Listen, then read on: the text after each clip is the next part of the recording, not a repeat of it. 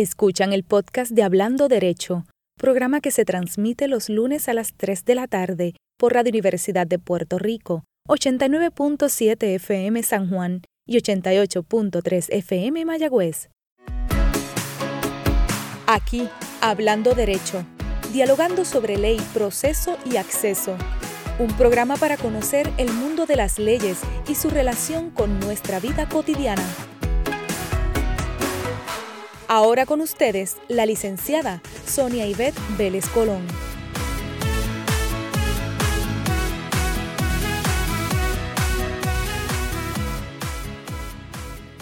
Buenas tardes a todos mis amigos y amigas.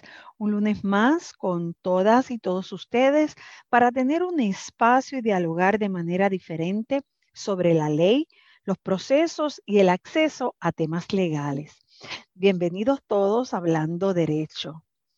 Hoy los aires navideños, en una Navidad ciertamente distinta, nos invitan sobre todo a cuidarnos, pero también a mantener un espíritu optimista y de alegría confiados en que llegarán esos tiempos mejores que todos anhelamos y que la experiencia del COVID sea cosa absolutamente del pasado.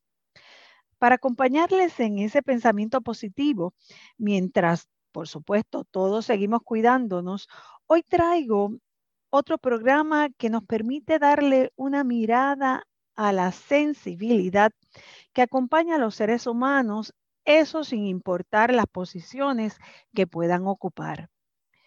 Quiero compartir con ustedes que la ley que rige el sistema judicial de Puerto Rico, más allá de lo que dispone la Constitución, la ley de la judicatura es una ley del año de 2003 eh, que ha sido enmendada en varias ocasiones, requiere que el sistema judicial sea uno de calidad, sea rápido, que disponga rápidamente de las controversias ante sí, económico y accesible para todas las personas.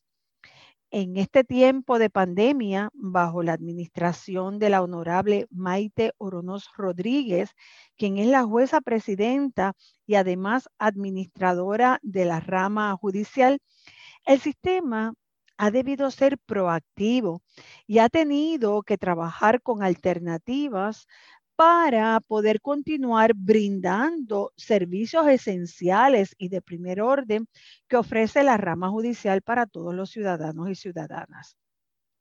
Les invito a que utilicen el portal que tiene la rama en Internet, que es una excelente herramienta para que ustedes puedan obtener valiosa información sobre cómo se conduce el sistema, el estado de los casos que, se están viendo y que está atendiendo y sobre todo los servicios que se ofrecen. Por ejemplo, están activas, está activa la mediación, los servicios de mediación, las vistas sobre órdenes de protección en asuntos de género, de menores, de personas de edad avanzada, y esto por mencionarle algunas cosas que se mantienen activas de manera eh, consecuente.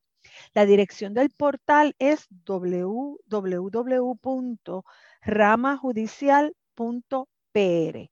Repito, www.ramajudicial.pr. La rama, que es una rama de avanzada, también tiene cuenta de Twitter, YouTube, Instagram, así que a través de todas las plataformas de redes sociales, ustedes se pueden conectar con los servicios que ofrece el sistema judicial. La ley que les he mencionado, la ley de la judicatura, también dispone que el sistema judicial debe ser uno sensible a la realidad particular de los distintos componentes de la sociedad y tiene también que ser empático, que sus miembros se puedan ubicar en la posición de aquellos que acuden al sistema en la búsqueda del valor tan grande que es la justicia y de remedios para sus situaciones y controversias legales. De hecho, en estos momentos el Poder Judicial tiene una muy buena campaña sobre la no tolerancia a la violencia de género que vale la pena la puedan conocer a través de los mecanismos que les he mencionado. Todos estos elementos tan importantes los pueden encontrar ustedes, leer y conocer incluso desde la exposición de motivos de la ley de la judicatura, que es la ley 201 del año 2003. Siempre he sido fiel creyente que el arte y sobre todo la música logra tocar el alma de aquel que más frío y distante pueda mostrarse. Que alguien que saque ese sonido tan maravilloso, una melodía de cualquier instrumento musical, ha sido tocado con un gran regalo. Amo todas las expresiones del arte. Lamentablemente, no toco ningún instrumento. Aunque soy bastante rítmica, solo me atrevo a raspar el guiro. Claro está, reconociendo incluso que hay maestros maravillosos en el arte de llevar ese compás tan único del instrumento vegetal nuestro. Un día oí decir a un gran maestro, director de una de, de nuestras grandes orquestas, que el derecho como la música se interpreta. Hoy tengo junto a mí un artista que conoce del arte de interpretar música y que a la vez es un gran jurista en el arte de interpretar el derecho. Ha combinado sus destrezas para realizar con la más grande sensibilidad y empatía ambos regalos y dones que le ha dado la vida. He llamado al programa El arte de interpretar música y justicia. Pero un gran amigo, también artista, aún más extraordinario, me dijo, estarás entre cuerdas y togas. Y eso es así, queridos amigos que me acompañan. Hoy me deleitaré precisamente acompañada de ustedes entre cuerdas y togas y ya verán por qué. Junto a mí para compartir su hermosa historia sobre estos dos grandes amores, el honorable Rafael Taboas Dávila, maestro en la guitarra y hacedor de justicia en el Tribunal de Primera Instancia Sala de San Juan. Agradezco tanto a él como a la jueza presidenta y a la Oficina de Administración de los Tribunales el que hoy nos pueda acompañar. Y yo aprovecho la oportunidad para decirle a todos ustedes, desde aquí, desde Radio Universidad y desde este programa, feliz Navidad. Todo esto ocurre aquí, en Hablando Derecho, que ya comenzó.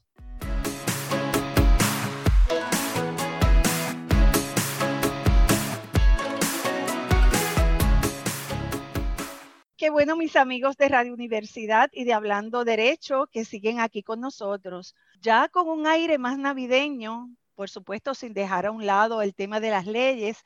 Hoy daremos una deliciosa combinación de derecho y música.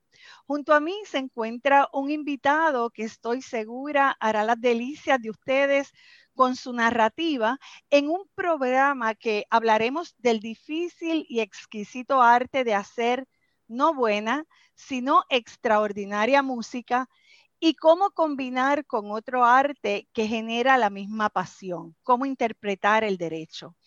Le doy la bienvenida al querido amigo honorable Rafael Taboas Dávila, maestro guitarrista y juez superior, superior del Tribunal de Primera Instancia Sala de San Juan, un juez enamorado de las leyes y del arte de hacer justicia.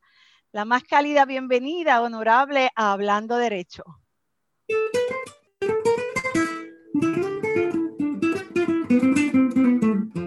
Navidad que vuelve, tradición del año, unos van alegres y otros van llorando. Navidad que vuelve, vuelve la parranda, en fiesta de reyes, todo el mundo canta. Hablando derecho, hablando derecho, Sonia estará un año que viene y este que se va, un año que viene y este que se va. Ya está en la radio, ella está en la radio, universidad, un año que viene y este que se va, un año que viene y este que se va.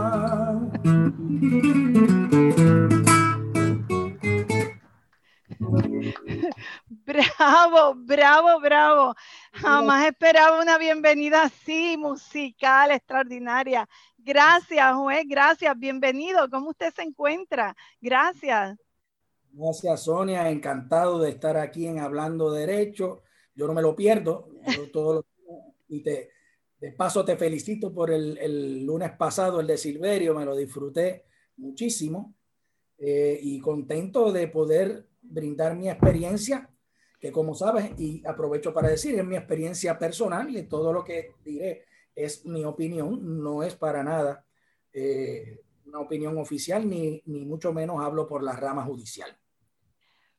Yo no sé cómo agradecerle el que nos regale este espacio para compartir con todos los que siguen, sobre todo a Radio Universidad de Puerto Rico, en este programa que para mí es muy especial y que le he dado el título, El arte de la interpretación, música y justicia. ¿Qué le parece mi título, juez? Excelente, al lugar. ah, qué bien. Eh, hoy sobre todo quiero que nuestros amigos conozcan al hombre que está detrás de la guitarra, de la que vamos a hablar mucho en un rato, pero también al hombre que viste la toga. Y me gustaría que se presentara, juez. ¿Quién es Rafael Taboas? ¿De dónde es usted? ¿De dónde usted viene? Y vamos a ir hilando un poquito la conversación para ver cómo llega la música y cómo llega la justicia y las leyes a su vida.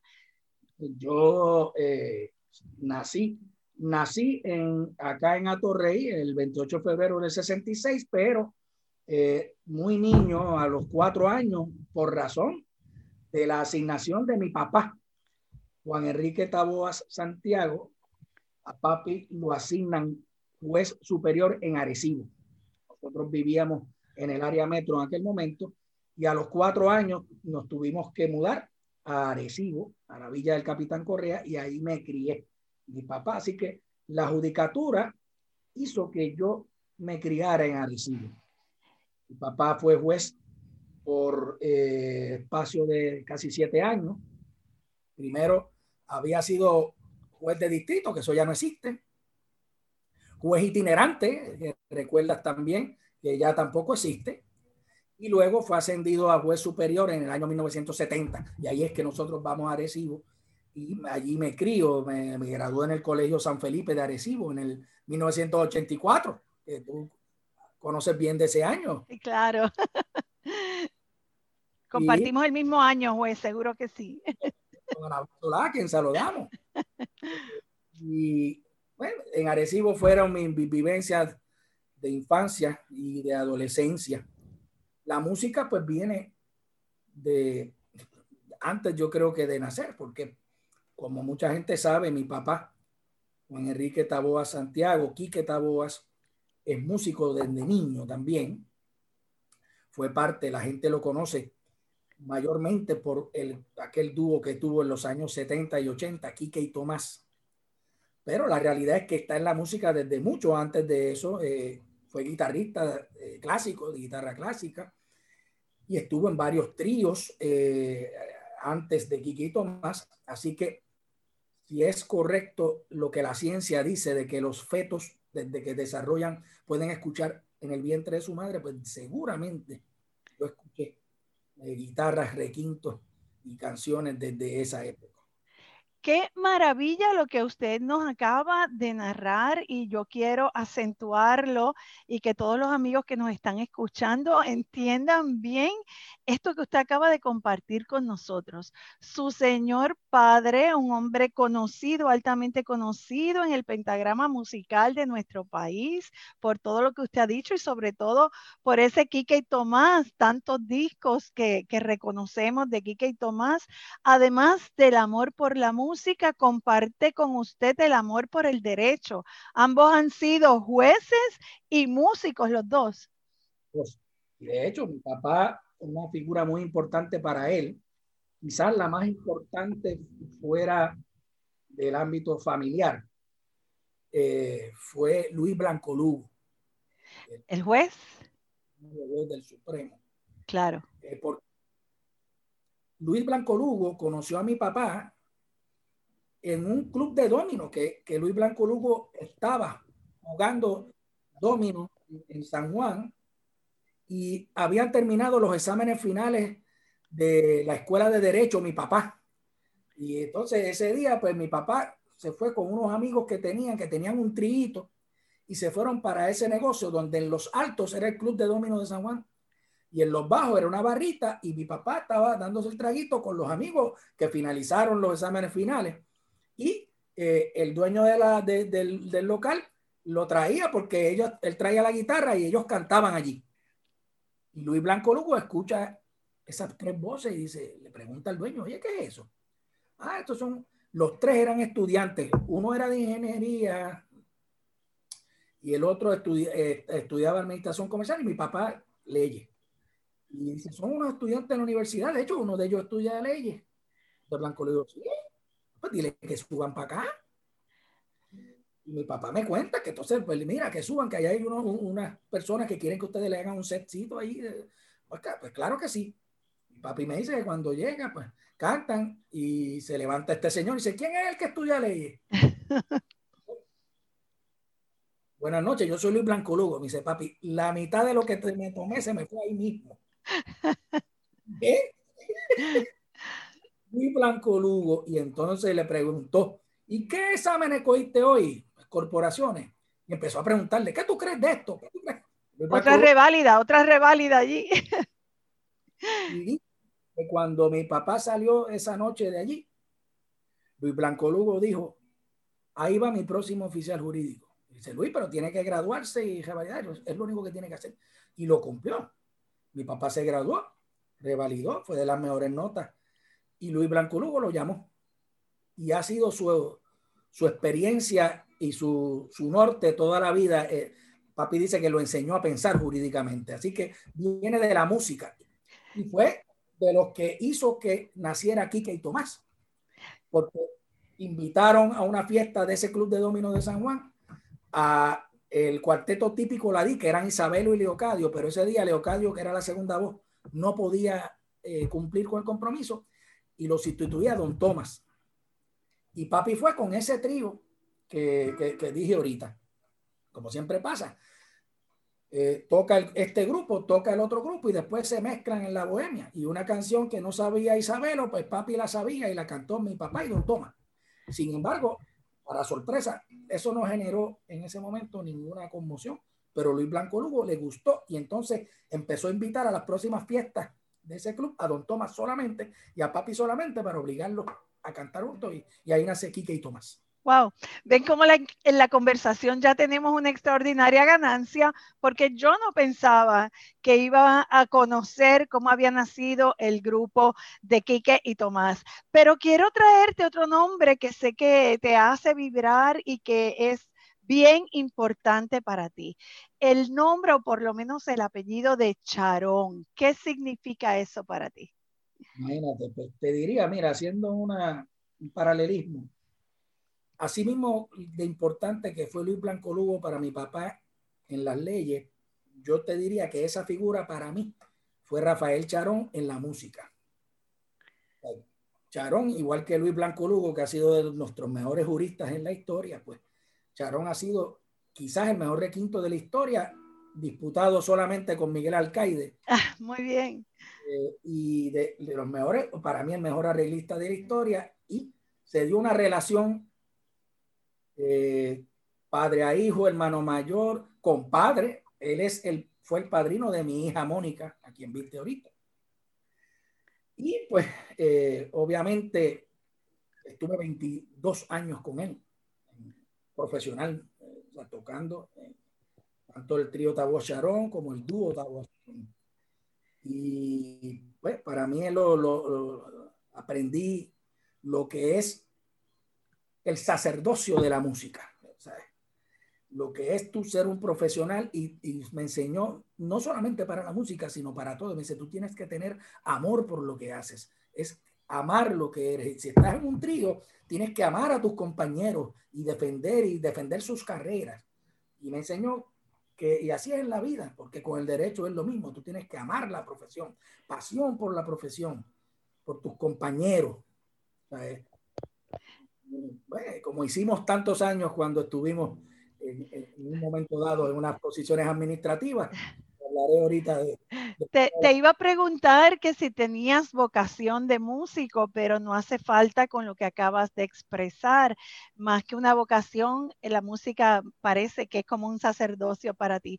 Y ese, ese trío, porque junto a tu padre y junto a Charón formaron ustedes un trío que tuve la oportunidad de tantas veces eh, escuchar y presentar, ¿verdad? Me convertí casi en un momento como la presentadora oficial de, ese hermoso trío en tantas eh, actividades que, compartimos y sé cuánto aprendiste, cuánto amaste y la amistad tan extraordinaria que se, eh, que se combinó, ¿verdad? En, en ese momento. Y percibo, ¿verdad? La emoción cuando hablas de Rafael Charón eh, y lo que significó en tu vida. Eh, pero hablando un poquito más profesionalmente, te, preparaste para ser músico? ¿Estudiaste música formalmente? No, formalmente no estudié música. Lo que pasa es que desde muy pequeño, pues, fui autodidacta en el sentido de que primero con mi papá, que mi papá me enseñó muchos, y sí, pues, me, enseñó a tocar guitarra eh, y primero las, los fundamentos del acompañamiento y la armonización de voces. Y pues yo seguía escuchando y escuchando y practicando y absorbiendo todas esas eh, enseñanzas de esos maestros de la música, Miguel Alcaide, en, los tríos, pues lo que era Miguel Alcaide, Rafael Charón, Junior González, Ricardo Feliu, el tío Bajeño, el tío Los Trejaces, el tío Los Panchos, tantos tríos, los, los primos. Y Luego se da, ya yo estando, a, Rafael Charón lo conozco desde niño, porque papi había tocado con Charón en el 58. Eh, y hicieron el Pool del Caribe Hinton con Tatín Vale y Rafael Charón. Así que cuando en mi vida Charón estuvo siempre presente, ya yo estando en la universidad, en la, escuela de leyes, el trío Voces de Puerto Rico, que era el trío que tenía Charón en aquel momento, con Junior Nazario y Cheito Cruz, estaban teniendo problemas con Cheito Cruz, que era la primera voz, y ya había decidido que iba a terminar ese trío.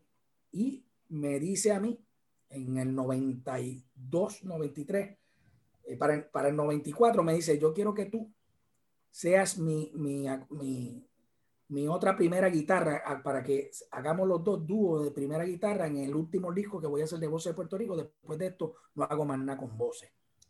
Y para mí eso fue, imagínate, yo, yo hasta decía, Dios mío, podría hacerlo, porque yo no voy a hacer ahora requinto, o sea, primera guitarra con charón. Yo no había hecho eso nunca, pero dije que sí. Y a partir de ahí, en el 94, termina Voces de Puerto Rico y Charón me dice, ¿tú crees que tu papá pueda venir para hacer el trío con nosotros? Y se lo dije a, a, papi, y papi dijo, pues, claro que sí.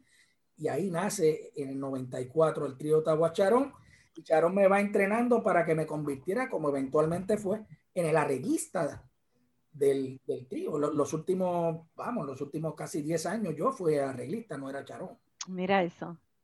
Eso me, me curtió en los fundamentos de la música, el arreglo, obviamente, aquí se cayó, en la técnica del instrumento y es pues, el equivalente a que hubiese estudiado formalmente, pero no, no estudié formalmente porque por otro lado, mi papá me guardiaba para que no. Yo creo que no, no hizo falta definitivamente por lo que conocemos, eh, por lo que hemos disfrutado con ustedes de su arte, no hizo falta esa educación quizás en una escuela reconocida, pero la universidad más grande y los profesores y los maestros más grandes nos los acaba usted de, mencionar en estos momentos. Qué hermosa experiencia, qué hermosa historia de vida. Juez, vamos a cesar brevemente en estos momentos para cumplir con los compromisos que tenemos, pero al regreso le propongo entonces hablar un poco del abogado y ya al final quiero combinar ese abogado y ese músico para ver si eso de alguna manera mezcla. Así que vamos a regresar con eso ya mismito en un rato. Amigos, no se retiren. Como ven, la conversación está musical, está riquísima. Nos acompaña hoy el honorable Rafael Taboas, juez superior del Tribunal de Primera Instancia Sala de San Juan y un músico extraordinario. No se retiren, ya regresamos en aquí hablando derecho.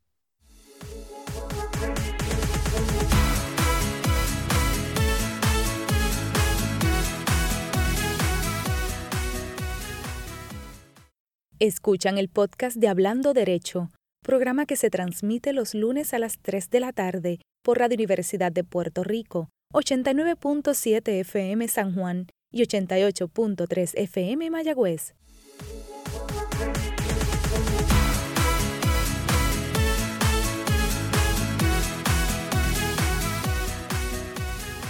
Ya de regreso estamos acompañados del juez Rafael Taboas, que nos acaba de deleitar con una historia preciosa, llena de eh, amor, sin duda, y de amor sobre todo a la música, de dónde le viene a él toda esa inspiración. Y le proponía, juez, antes de nuestro receso, que ahora me gustaría que nos contara cómo llega entonces el derecho a su vida, qué le inspira, sigue siendo su papá la inspiración o vino eso por otro lado? No, mi, papá pues era, mi norte y fue mi norte siempre y sigue siéndolo. Eh, mi papá pues ya una trayectoria jurídica, o sea, fue, el juez más joven, a los 27 años era juez. Mira. Era juez superior. Sí. Denunció para formar su bufete. Sabe que tuvo, yo siempre admiré su trayectoria y yo lo ayudaba en aquel tiempo, estamos hablando, ya eso no se ve, aquellas colecciones de, American Jurisprudence, esos, esos libracos así grandes enciclopédicos que entonces tenían unos eh, fascículos, los suplementos. Sí. Eh, todos los años, y yo era el que hacía eso en la biblioteca de él. Muy bien. Así que me, me, fui formando y además pues la delegación de Arecibo, de, una delegación muy unida, eh, que, lo, que lo sigue siendo, ¿verdad? A través del tiempo se destaca esa delegación de abogados y abogadas. Con todos esos abogados y abogadas que eh, en cierta manera pues soy hijo de esa delegación. Y ahora, de hecho, hay un secretario de justicia nominado. Sí. me acuerdo cuando Domingo, que no es de Arecibo, pero llegó a Arecibo profesionalmente para, para trabajar como abogado y se quedó. Sabe que, me ha llamado la atención que él lo ha dicho en todas las veces que ha comparecido públicamente, ¿verdad? Es como un orgullo el que eh, nació profesionalmente y como abogado en esa región y dentro de esa delegación y qué bueno que lo trae, que lo destaca porque a mí me había llamado la atención. ¿Dónde estudió Derecho, juez? Estudié en la Universidad Interamericana, de hecho mi, mi clase fue la primera que se graduó en el edificio nuevo. Y tuve ah, el honor, muy bien. en esa graduación, los himnos y una pieza que yo compuse para, para la clase, la toqué. No me diga. ¿Y en qué año fue eso? 94. Mire qué bien. Ese dato sí que no lo conocía. No sabía que, que había eh, hecho gala de sus dotes en, en, ese momento. ¿Y practicó el derecho? ¿Fue abogado practicante? Eh, de hecho, en ese momento, para que veas cómo son las cosas, yo siempre había pensado que estudiar derecho para irme con mi papá, porque mi papá era un bufete solo practitioner. Claro. Me, iré con él. Y cuando me graduó, mi papá me dice, pero mira, si tú te vas conmigo, ahora los clientes míos pagan para que yo trabaje sus casos, no para darle experiencia a un abogado nuevo. como casi me vas a tener que cargar el maletín. ¿Por qué tú no te vas a asistencia legal, donde te vas a desarrollar en las destrezas de litigación más rápido que en ningún sitio? Para mí, fue un balde de agua fría porque yo decía, pensar, llegué a pensar, papi no me quiere. O sea, no me quiere con él, quiero decir. Eh, pero este, hice, hice eso, me entrevistó tu condiscípulo del Rafael Capella. En serio, qué clase de eh, datos. No sabía que te había entrevistado y, vamos a aprovechar y enviarle un saludo. Claro que sí, un gran abogado. Era el director de la, de la Sociedad para Asistencia Legal, sí, de Arecibo.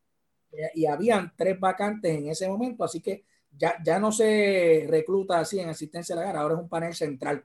Antes, antes la oficina que tuviera la necesidad o la vacante, se hacía un panel del director de esa oficina y de las dos oficinas más cerca. En este caso, Arecibo, con el director de Aguadilla, que era Barreto, eh, y el director de Utuado, que era Rivera Casella. Y esos tres me entrevistaron y Capella me cogió y empecé allí un 5 de julio de 1995 y fue la mejor decisión. Tuve ocho años en asistencia legal, cuatro y un poquito, cuatro y tres meses en Arecibo y después que me casé acá en San Juan y nació mi hijo primero, Jorge, me fui entonces a San Juan, la oficina de San Juan, donde de ahí salí a ponerme la toga. Así que papi, papi que me dijo, vete a asistencia legal para después conmigo, nunca Vamos, vamos a, quiero, quiero eh, enfatizar un par de cosas. Número uno, has hablado tanto de tu extraordinario padre. Yo quiero compartir con nuestra audiencia que la primera vez que yo me senté como juez en una sala a ver un caso, el abogado de la defensa era tu papá era tu señor padre a quien siempre he admirado y respetado como jurista y como músico y, atesoro, ¿verdad?, esa experiencia. Número dos. gran También quiero muchísimo porque se crió con mi papá. Mira eso. Eh, lo otro, lo, lo otro que creo que debemos aprovechar es esa experiencia que nos relatas de haber trabajado por nueve años en la Sociedad para Asistencia Legal. La Sociedad para Asistencia Legal ofrece y brinda servicio a personas de escasos recursos económicos, indigentes, y son unos abogados extraordinarios, con una responsabilidad y una preparación increíble. Y me gustaría que nos compartieras cómo efectivamente eso te preparó para eh, decidir, porque creo que fue una decisión eh, con mucha libertad, ¿verdad? Considerar entonces la judicatura como tu otra vocación. La, sociedad me, brindó muchas, quizás la mayoría de las herramientas en términos del litigio. O sea, un, un juez que llegue a, la judicatura, sea municipal o de cualquiera, o superior y hasta el apelativo, que llegue a la judicatura viniendo de asistencia legal en términos de litigio, no hay nada que, o muy poco que enseñarle. Tú aprendes a cambiarte de sombrero, porque ya no eres, tienes que ponerte el sombrero de juez. Pero cuando tú miras y, y, y presides los juicios, ya no hay nada nuevo porque ya tú lo has vivido. Si aprovechaste la experiencia con asistencia legal, ya tú hasta te puedes anticipar lo que va a venir. Seguro. E, esa experiencia tan eh, intensa, porque asistencia legal es, pues, aprendes a nadar o, te ahogas. mi primer día en asistencia legal, yo me acuerdo ese 5 de julio del, del 1994, llegué, Capella estaba de vacaciones, el abogado supervisor era Carlos Cano Robles, a quien saludo y quiero mucho y Carlos, que me conocía de antes por, por, mi papá, decía, Japa, ¿te atreves a ir a BP? Imagínate, uno en un primer día de trabajo, tú no vas a decir, no me con, con, aterrorizado uno, pero ahí vamos, ¿verdad? Sí. casi no podía caminar, pero yo sí,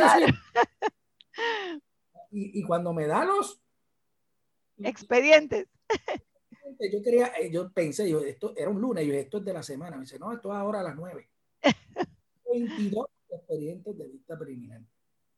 Y otra, otra persona que queremos mucho, el juez era Ricardo Javier Falcón Álvarez. Mira eso, mira eso. Cómo la vida va eh, uniendo puntos, ¿verdad? Eh, ya no está con nosotros, pero lo recordamos este, de manera muy especial. bueno, en Arecibo todavía dicen que ha sido el mejor juez de BP que ha pasado por, ¿Y, ¿Y cuándo optas por la toga? ¿Cómo viene ese, esa inspiración a decir quiero emular a mi padre o quiero eh, otra experiencia y creo que la toga es la, alternativa? Fíjate, ocurrió cuando la huelga de asistencia legal, hubo aquella huelga de asistencia legal que tuvimos seis semanas en la calle, que fue para el 2001 en agosto, 27 de agosto del 2001 comenzó la huelga, fueron seis semanas y en ese, en ese momento, pues discutí con mi esposa la posibilidad de, de entrar a la judicatura. Y eso mismo, ya, ya había estado mucho tiempo en asistencia legal y sentía que podía aportar al país desde otra perspectiva. Y siempre me había llamado eh, la atención y me fijaba en los jueces. Y uno, pues tú sabes que cuando uno litiga mucho, pues así mismo uno empieza a ver ese perfil de juez, cuál es el juez ideal, qué características de este juez me gustan, qué de estas otras pudiera mejorar. Y ya, porque uno aprende a leer los jueces cuando uno está en litigio, lo hacen los fiscales, lo hacen los jueces, lo hacen los demandados, lo hacen los demandantes. Seguro, sí. Y ahí e, ese, ese tiempo que estuve fuera, además de que tuve que tocar mucha guitarra porque no estábamos cobrando. Era... Sí, sí recuerdo. Yo estaba en San Juan en ese tiempo, asignada a una sala superior en San Juan y recuerdo eh, los eventos de la huelga, claro y ya yo estaba casado ya con, con Mirelsa y ya habían nacido mis dos hijos menores, Honor y Mónica. O sea, con todas las obligaciones que, que, que, se tiene uno empezando una familia. Así que en eso el trío pues me, me ayudó. y entonces ese tiempo lo utilicé para llenar todas las solicitudes que, que, mucho, ¿verdad? Para, solicitar la judicatura. Y cuando voy, que me, me dicen, me dice mi esposa, pero por para superior, no para juez municipal, tú tienes tanta experiencia ya en esto. Y se me había, no me había percatado cuando me entrevista la primera vez el colegio de abogados. Tú sabes que había un panel que entrevistaba a los candidatos a jueces. Pasé varias veces por él, seguro. Me dice, me dicen, oye, a ti te faltan seis meses todavía para tener el tiempo mínimo para juez superior. ¿Usted quiere que cambiemos ahora para que sea juez municipal o lo que lo entrevisten como juez superior, y, pero entonces no podría ser ahora, aunque le demos una calificación ahora. Y yo me quedé, yo dije, ¿qué hago? Y ahí tenía que decidirlo ahí. Ah, para juez superior. Y me entrevistaron. La entrevista pues fue muy buena, pero no podía ser en ese momento. Y yo pensaba y me dijeron que entonces cuando tuviera el tiempo iban a considerar esa entrevista pues no, tuve que volver. Así que fui, yo me entrevistaron dos veces. Y, y, no era fácil, el colegio de abogados era muy, muy riguroso en el trabajo que realizaba. Yo recuerdo mi última entrevista, ya yo era una jueza superior de, de mucha experiencia, muchos años, había administrado una región judicial y de verdad que fue tan y tan rigurosa como, como cualquier otro. Eh, eh, creo que era un sedazo muy importante en ese proceso de selección y nombramiento de jueces. Es más riguroso que pasé, porque las otras, las otras que estuve no eran tan rigurosas. O sea, esto eran situaciones de hechos reales que, ¿Sí? entonces cada uno de ellos te hacía una, no, no uno que hiciera por todo. Era, como, como aquello que decían del examen oral, yo no viví esos tiempos, pero a mí me contaban que la reválida, si, si tú te faltaba un poco. Así era, sí. de hecho, me decía el, el juez Tono Andrés, eh, Tono, uh, Tono Andreu, Andreu García, perdón. Tono Andreu decía que en el tiempo de él, el que hacía esas preguntas era Luis Blanco y le tenían pánico. Terror. Juez, y desde ese momento que usted pasó esa experiencia en el colegio de abogados y que evidentemente eh, alcanzó su meta en la judicatura, ¿cuánto tiempo lleva ya como juez superior? Pues ya llevo 17 años. Eh, comencé el 8 de septiembre del 2003 en mi querido Ay Bonito, cosa que cuando me mandaron para Ay Bonito por poco me da una, depresión mayor. Y que allí, pues, eh, mi corazón está todavía allí y me mudé para Calle y mis hijos se criaron en Calle, como conoces. Así que ya llevo 17 años en la... Y siempre ha estado asignado, me consta, ¿verdad? Que está asignado a una sala eh, en materia criminal. ¿Siempre ha estado asignado a sala criminal? Porque en aquel, tuve la suerte en, ese sentido de que en aquel momento que me, que me asignaron ahí bonito, había una escasez de juez, de un juez que tuviera experiencia en lo criminal. Ya se había ido Aurelio Gracia, que, que, Aurelio eh, atendió esa sala. Nuestro gran amigo, expresidente de la Comisión Estatal de Elecciones también, a quien aprovechamos en saludar allá en su naranjito querido, que debe estar bien frío, bien sabroso. Un saludo, Aurelio, qué gusto que te mencionemos aquí. y, fue administrador de allí también. Sí, así es.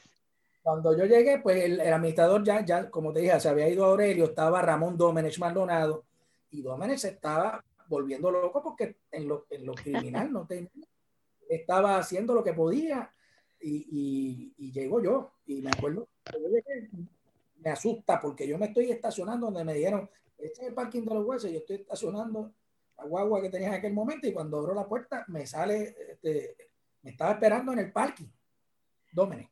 Ok. Lo primero que me dice, antes de buenas tardes, buenos días, me dice, ¿tú tienes experiencia? ¿Tú has visto casos por jurado? Yo le digo, bueno, como juez no, porque hoy es mi primer día, pero como abogado de defensa vi unos cuantos. Ah, pues perfecto. Y, me, y me mandó para la sala superior criminal arrancando.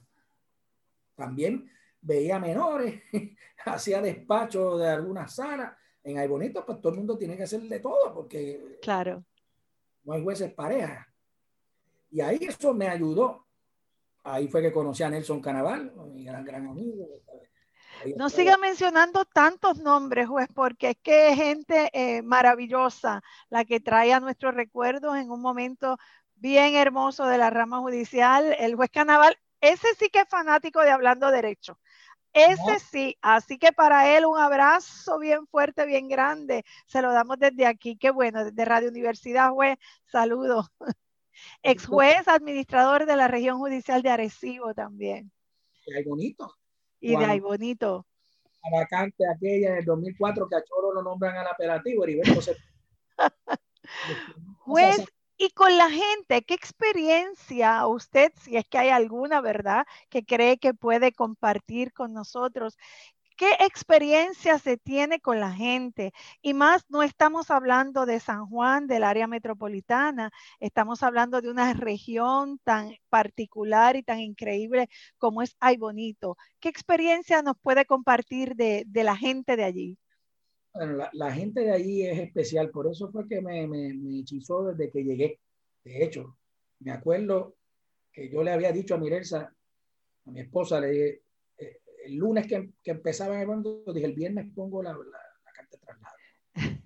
Y en vez de el jueves le digo a Mirelsa, oye, tú no, no te irías mañana con los nenes para almorzar allá. Y ellos fueron, Mirelsa fue. Y cuando Mirelsa vio cómo era la gente allí, cómo era la, el juez, la figura del juez, el respeto que la gente y los funcionarios tienen por el, por el juez. Ahí, esa misma tarde, mire, el señor empezamos a buscar casa. Y poquito después opcionamos la casa, o sea, por la gente precisamente. Qué bonito. esto es calidad de vida. Trabajar así de a gusto es bueno para la salud, no como pasa, puede pasar en otros lados, es perjudicial allí no, allí era bueno para la salud. Y era especial y que eh, apreciaban precisamente la sensibilidad que da la música al funcionario, en este caso al juez. Esa sensibilidad de la música, ellos lo identificaron, apreciaron. Quiero, quiero ir a eso, juez, quiero ir a eso porque me interesa mucho. Le iba a preguntar si tiene vocación de juez, pero igual eh, me parece que me contestaría, como dijo, ¿verdad? Que para usted la música era un sacerdocio y, me consta cómo usted vive eh, la toga, el derecho y cómo eh, se ha entregado a ella. Y entonces, ¿Cómo uno combina el amor por la música, como usted lo tiene, con el amor eh, por el derecho. Le decía que el título del programa era igual que se interpreta la música, ¿verdad? El pentagrama y que usted lee la música, igual se interpreta el derecho. Ahí está la ley, pero hay que interpretarla. Yo sé que se puede porque he visto cómo usted lo ha hecho, ¿verdad? Cómo ha combinado, pero me encantaría saber cómo es que se hace, cómo usted lo ha logrado, juez se necesita lo primero, como en todo en la vida, porque esto que digo aplica para todo, disciplina. Además de la pasión, uno tiene que gustarlo, uno tiene que vivirlo. Ahora, vamos a ponerlo en práctica. ¿Qué necesito para ponerlo en práctica? El bloque número uno es la disciplina. Tienes que tener disciplina. En mi caso, pues yo, eh, muy temprano, eh, el almuerzo me lo llevaba a mi oficina y yo me, la hora de almuerzo la pasaba en la oficina Y a menos que no tuviera un caso o algo, o, algo administrativo en los tiempos que fui administrador regional. Claro. Yo practicaba, yo, yo tenía una guitarra en mi oficina, todavía en, mi, oficina hay una guitarra en, guardada. Y practicaba el instrumento en la hora de almuerzo o por la mañana antes o después de las 5. Aparte de, de, de, los ensayos con el trío, porque en aquel tiempo estaba activo. Y eso me ayudaba siempre a mantenerme practicando la música. Luego que llego a una posición de buen administrador, pues me di cuenta que había una directora que era muy sensible a la música. Entonces empecé a combinar la música con mis peticiones a la administración, que es algo inherente a todo buen administrador, porque todo juez o todo buen juez administrador o juez administradora, pues tiene que hacer peticiones a la administración porque surgen necesidades. Y me di cuenta que combinando la música con, con esas peticiones, pues la región se beneficiaba. Así que así lo hice. Así que yo, creo que la conductora de este programa ha sido la, la mujer que ha recibido de mi parte. los jueces administradores eh, peleaban con, con, el juez Taboas porque el juez dice que le hacía trampa, ¿verdad? Él cogía los boleros más hermosos que yo me disfrutaba, las canciones más hermosas y cambiaba su letra a la petición que él quería hacer. Y a eso de las seis, seis y media, siete de la noche, que todavía estábamos muy activos trabajando, me llamaba y me decía, tengo una petición, directora. Y yo ponía el teléfono en altavoz y ya el juez hacía su petición musical a la que era muy, muy difícil uno poder eh, resistirse. Eh, quiero, juez, eh, no, irme sin, sin, que se me queden eh, tres cosas, ¿verdad? Uno, quiero mencionar que la ley de la judicatura, la ley, de 2000, la ley 201 del 2003, es una ley que habla de una judicatura sensible, una judicatura empática, solidaria, y me parece a mí que quien cultiva el arte y quien cultiva en este caso, como usted, el arte de la música, efectivamente puede llegar a concretar esa empatía, esa solidaridad, esa humanidad de la que debe estar revestido el juez. Y a mí me consta que en su caso es así. Eso se tradujo también en algunas otras cosas que logramos hacer en la Oficina de Administración de los Tribunales en un tiempo, ¿verdad?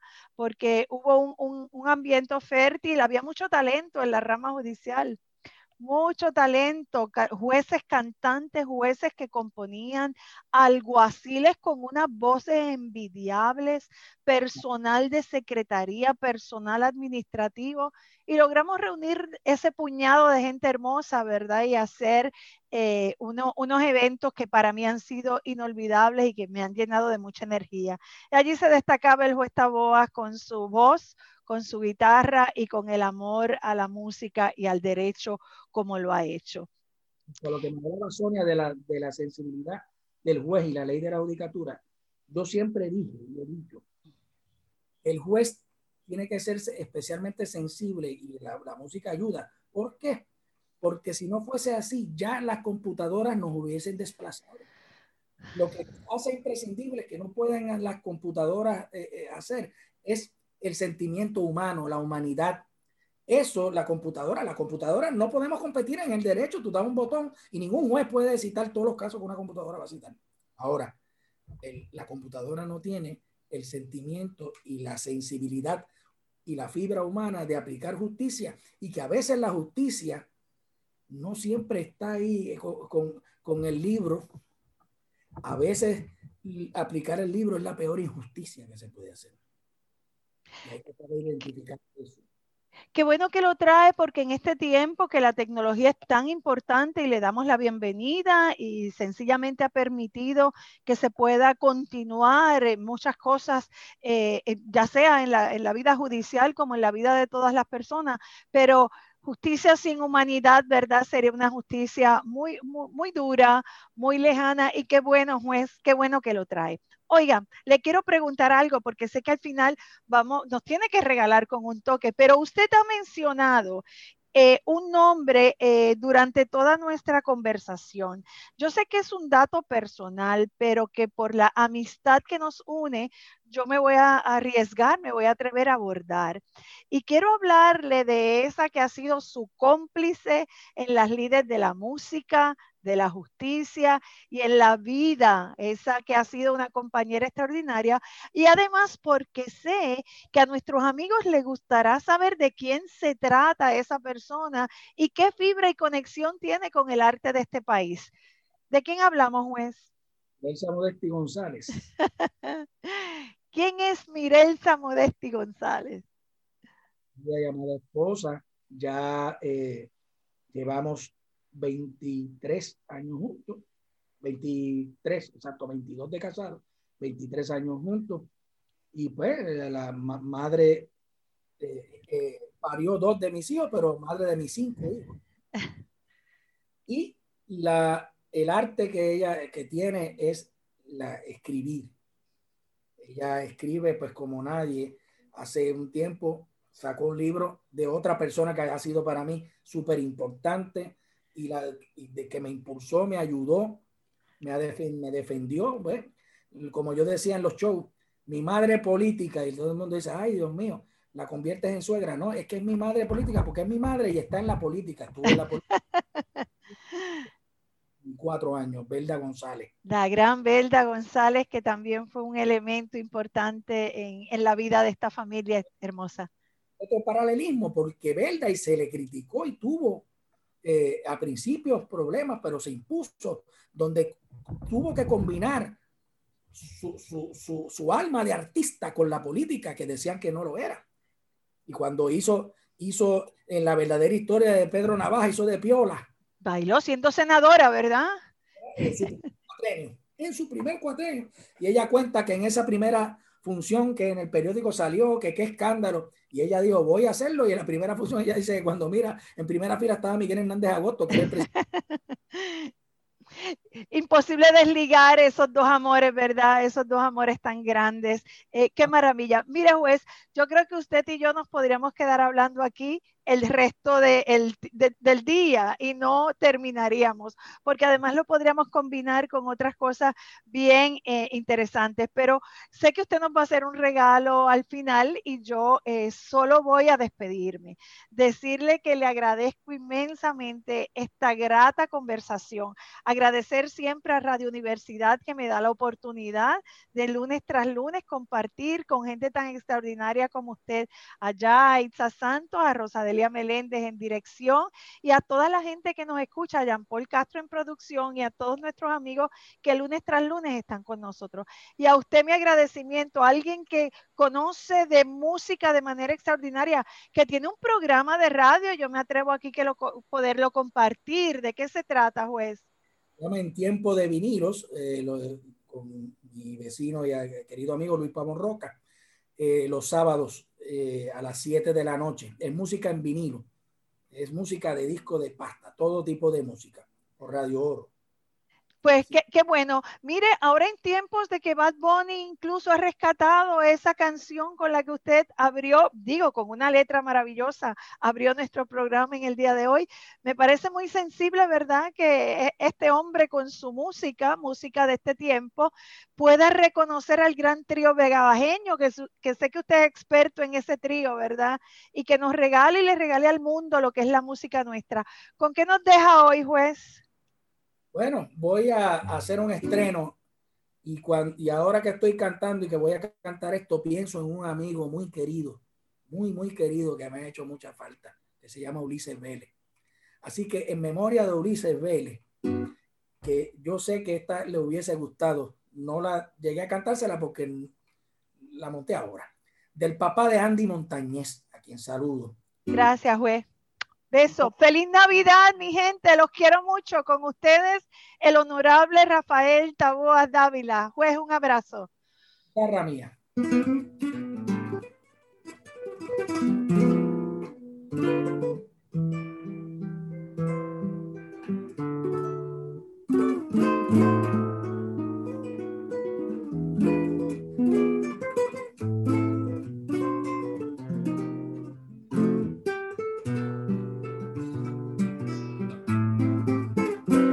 Guitarra mía,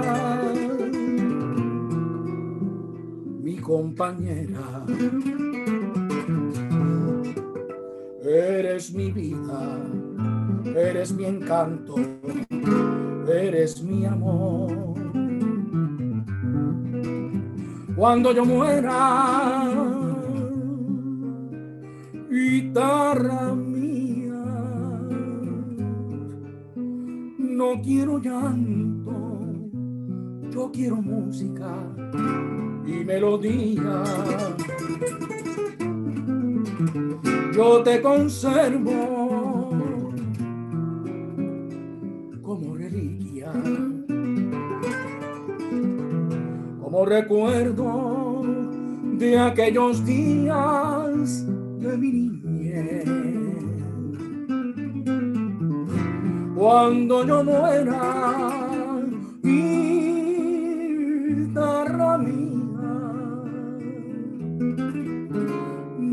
quiero llanto quiero música y melodía.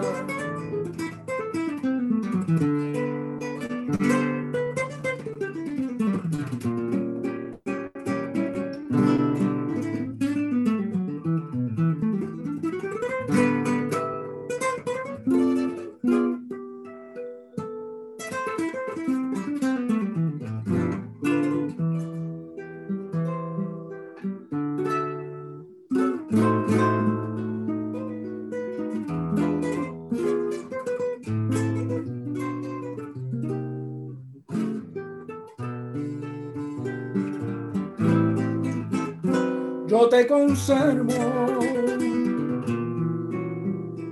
como reliquia, como recuerdo de aquellos días de mi niñez. Cuando yo muera,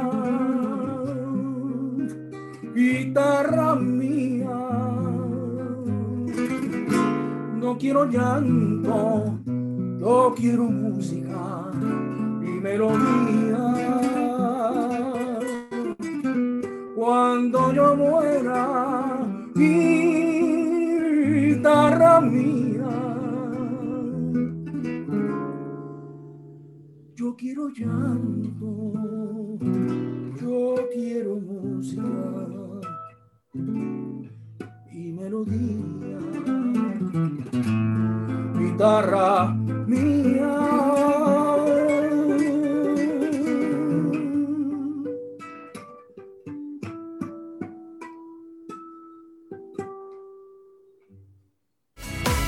Hablando Derecho, dialogando sobre ley, proceso y acceso, es una producción de la licenciada Sonia Ivette Vélez Colón para Cadena Radio Universidad de Puerto Rico.